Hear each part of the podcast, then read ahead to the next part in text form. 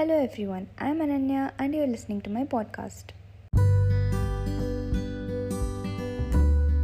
Today I will review a book called To Kill a Mockingbird, which was written by Harper Lee.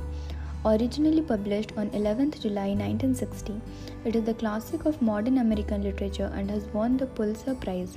Mockingbird sings in summers and springs, often at night, mimicking the sound of other animals but harming none. So the author says that it is a sin to kill someone who does no harm. This is an irony to our society where the world is sectioned with insignificant divisions, which becomes the bedrock to the discrimination and the anchorage to justify our prejudice. It is our predilection which pushes a sect into an underprivileged category, which marks the beginning of hypocrisy. In this book, the author addresses one such issue racism, which is still prevalent in our 21st century society, even after so much of prattle about modernization and equality. The story is narrated from the perspective of a small girl, daughter of a renowned lawyer. Her mother is dead, and so she and her brother are taken care by a maid who is black. She teaches them, cries for them, loves them no less than a mother. The bigoted society and the predilection are beyond her understanding.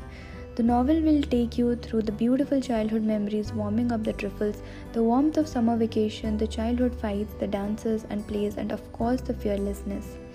Further in the story, there is a girl who accuses a black man of rape while she did the move, and even when the evidence is against the accusations, the court rules in favor of her. Tired of trials, the man tries to escape but is found with 14 bullets, and this frightens a little girl and her older brother.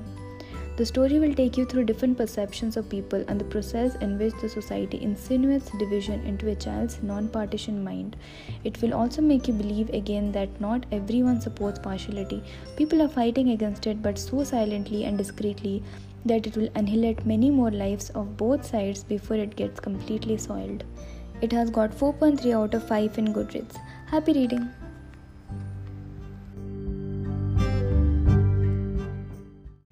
That's all I have for today. If you like this episode, please share and subscribe. Until then, take care. Bye bye.